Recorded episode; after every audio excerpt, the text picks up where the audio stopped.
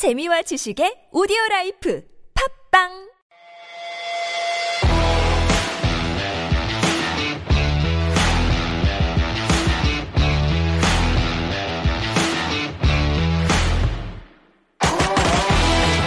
Night owls versus early birds. Where do you stand? Late night campers are creative and mentally strong, but are highly likely to underperform at work. Proactive early risers beat the sun in the mornings, but could feel tired constantly throughout the day.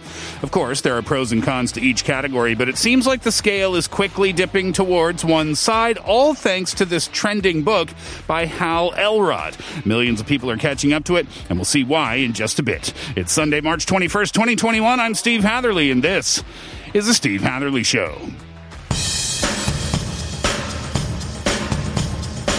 Track one today, Rialto, Monday morning, 519. goodbye.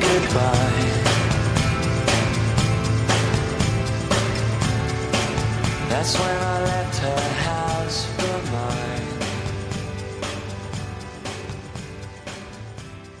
Welcome to the program, everyone. You're listening to us on EFM 101.3 in the Seoul and its surrounding areas, GFN 98.7 in Gwangju, 93.7 FM in Yosu. Thank you very much for joining us on this Saturday afternoon. And coming up in the first hour of the program today, something different that we didn't do last time and something that I think we're going to do uh, for the weeks and months to come. We want to do something called happy hour. And the happy hour is feel good news. There's so much news in the in the news these days, so many reasons to feel down and depressed, right? So what we want to do is we want to take some feel good stories to make you feel better and honestly to make me feel better as well because I find the news depressing. So we'll have a look at some feel good stories in hour number one of the show uh, today. Then in hour number two, Jian's going to join me in the studio for a segment called Korea and the World. That's a working title, by the way. But what we're going to do is we're going to have a look at some stats, uh, some trends from here in the country, and then compare those stats and compare those trends to how things happen in other cities or other parts of the world. Really looking forward to both of those segments on this Sunday afternoon, so stay with us. We'll get to the happy hour stories after Sheppard Geronimo.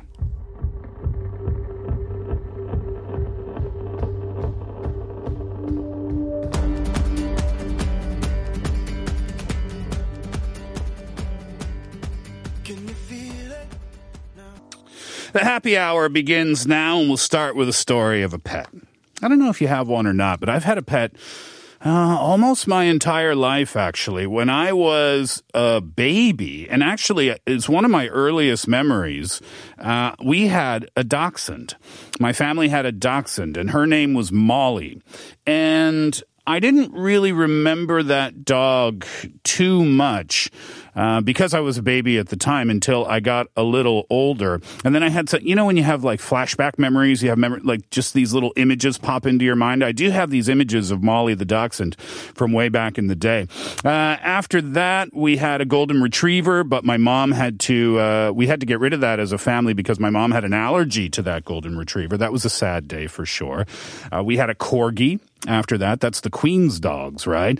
Uh, her name was Callie, and we had her for a long time until I moved uh, to university, even after I moved to university, actually. Then I guess I went through a phase in Korea or a time in Korea where I didn't have a pet.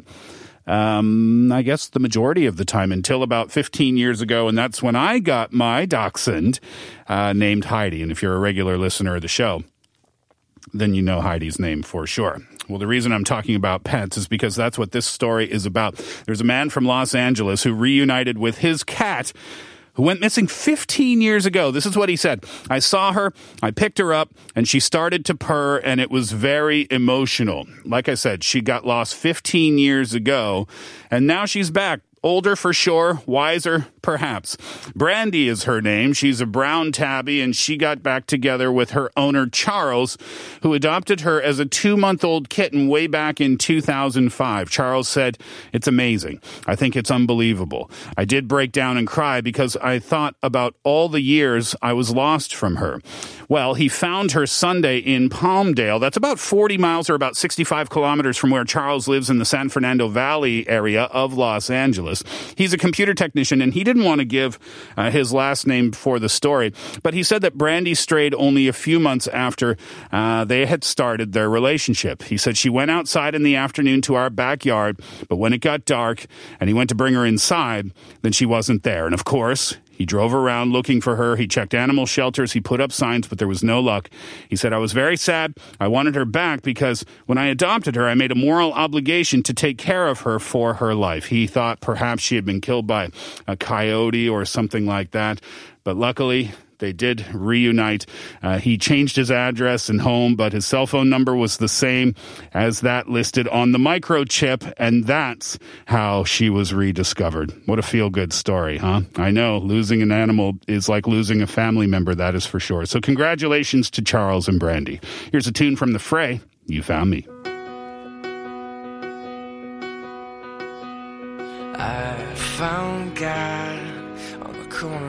First and Amistad, where the West was all. From animal story to animal story, from cat to sheep this time.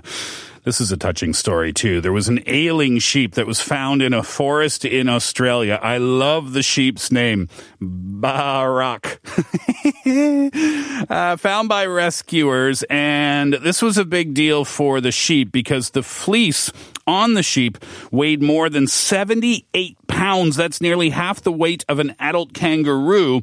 And uh, the sheep was shorn. Shorn is the word for shaving a sheep, I guess. Uh, they did that for Baarack for the first time in many, many a year. So what happened was the sheep was found by a member of the public who contacted the Edgar's Mission Farm Sanctuary. That's near Lancefield in Victoria, uh, in Australia. That's about 60 kilometers north of Melbourne, according to uh, one member of the mission.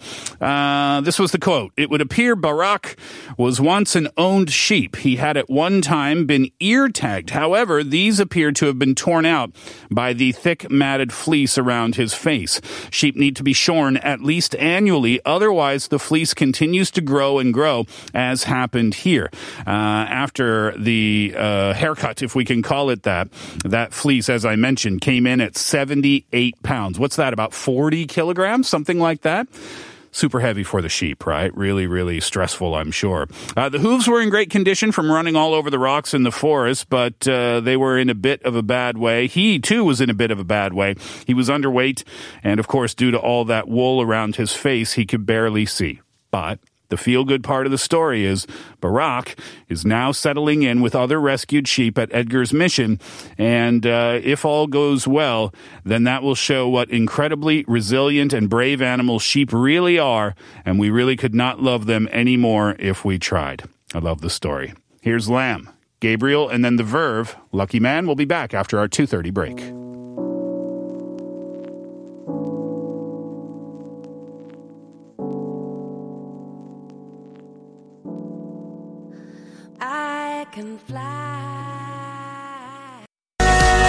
Second part of the first hour today, Smashing Pumpkins, 1979.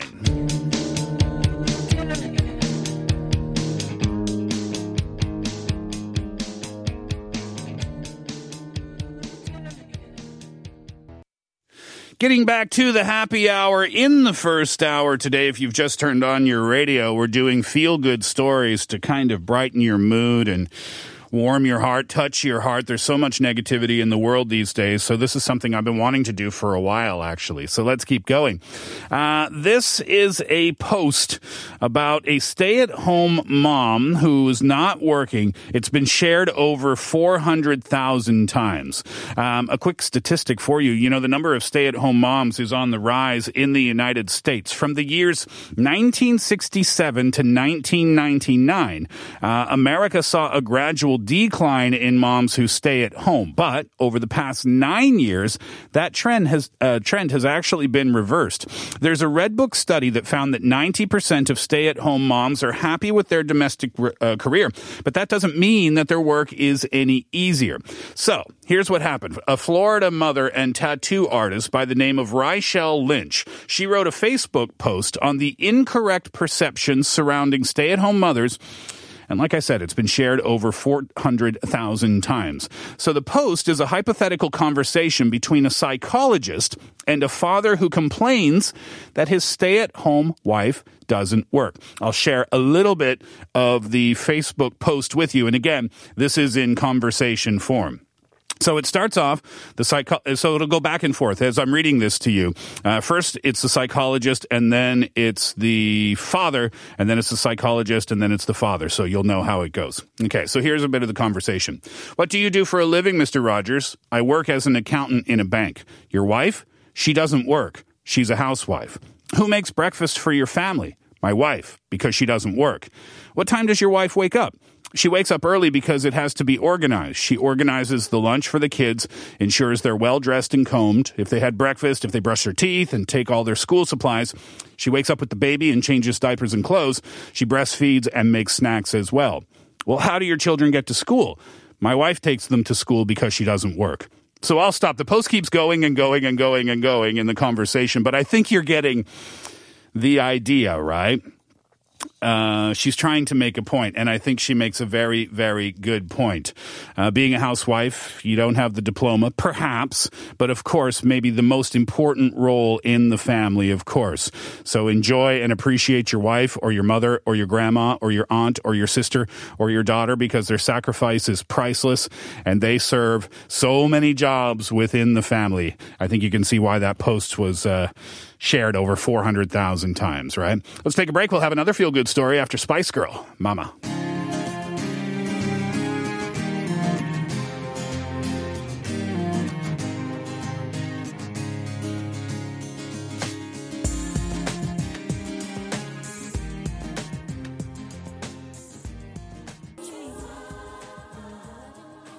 The happy uh, hour continues in hour number one on this Sunday afternoon. Uh, of course, we've all taken public transportation a lot in our lives, right? Bus, subway, uh, taxi, of course.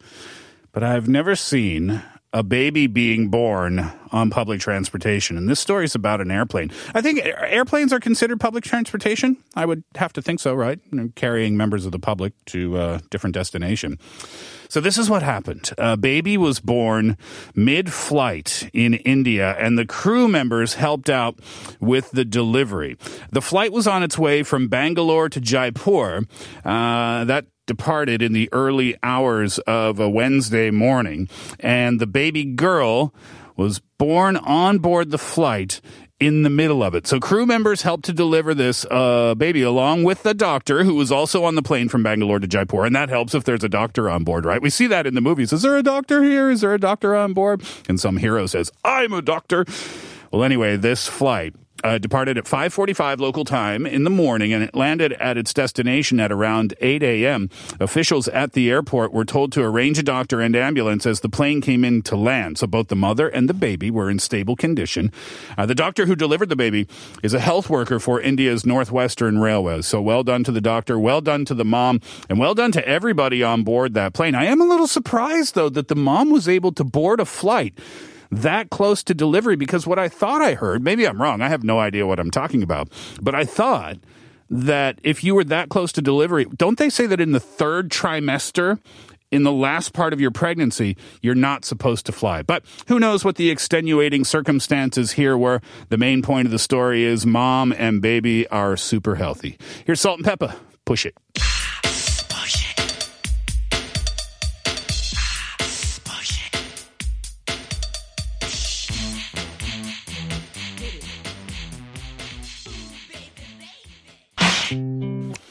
One more tune, then we're going to talk Tony Hawk. Here's Jeremy Zucker. Come through. down, riding all these highs, waiting for the calm down. Walk these streets with me. I'm doing decently. Just glad that I can. The happy hour will wrap up with this story, and I think this might be my favorite story of today. Uh, Tony Hawk, if you're familiar, is a superstar skateboarder, right? He is decorated in terms of awards. He's also uh, had his own video game, and he's just known to be a really, really great guy.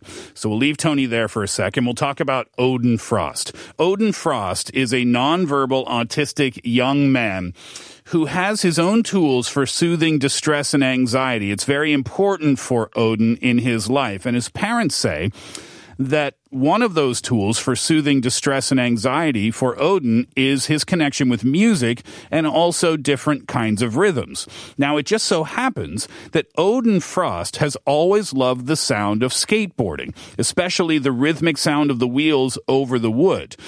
So, Tim Frost wanted to make, and Tim Frost is Odin's dad, he wanted to make some sort of music video or music track involving skateboarding in a percussive type of way.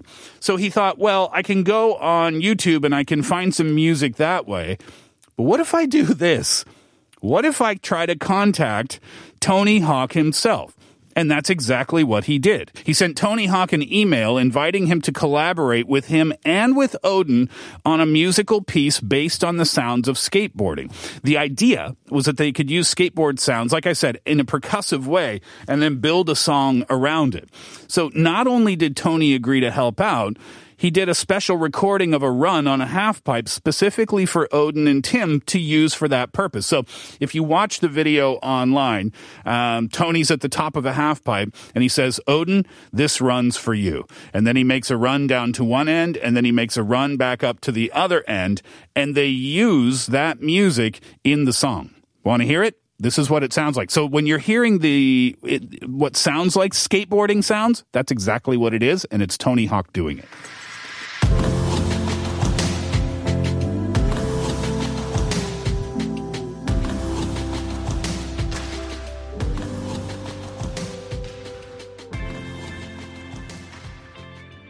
Tony said, I think I didn't understand the potential of it until I heard the song they created. I think that one thing that Odin has taught me is that there is a zen of skating in just the motion and the sound of it that maybe I had never tuned into. I love the story. Tony Hawk, what a great guy.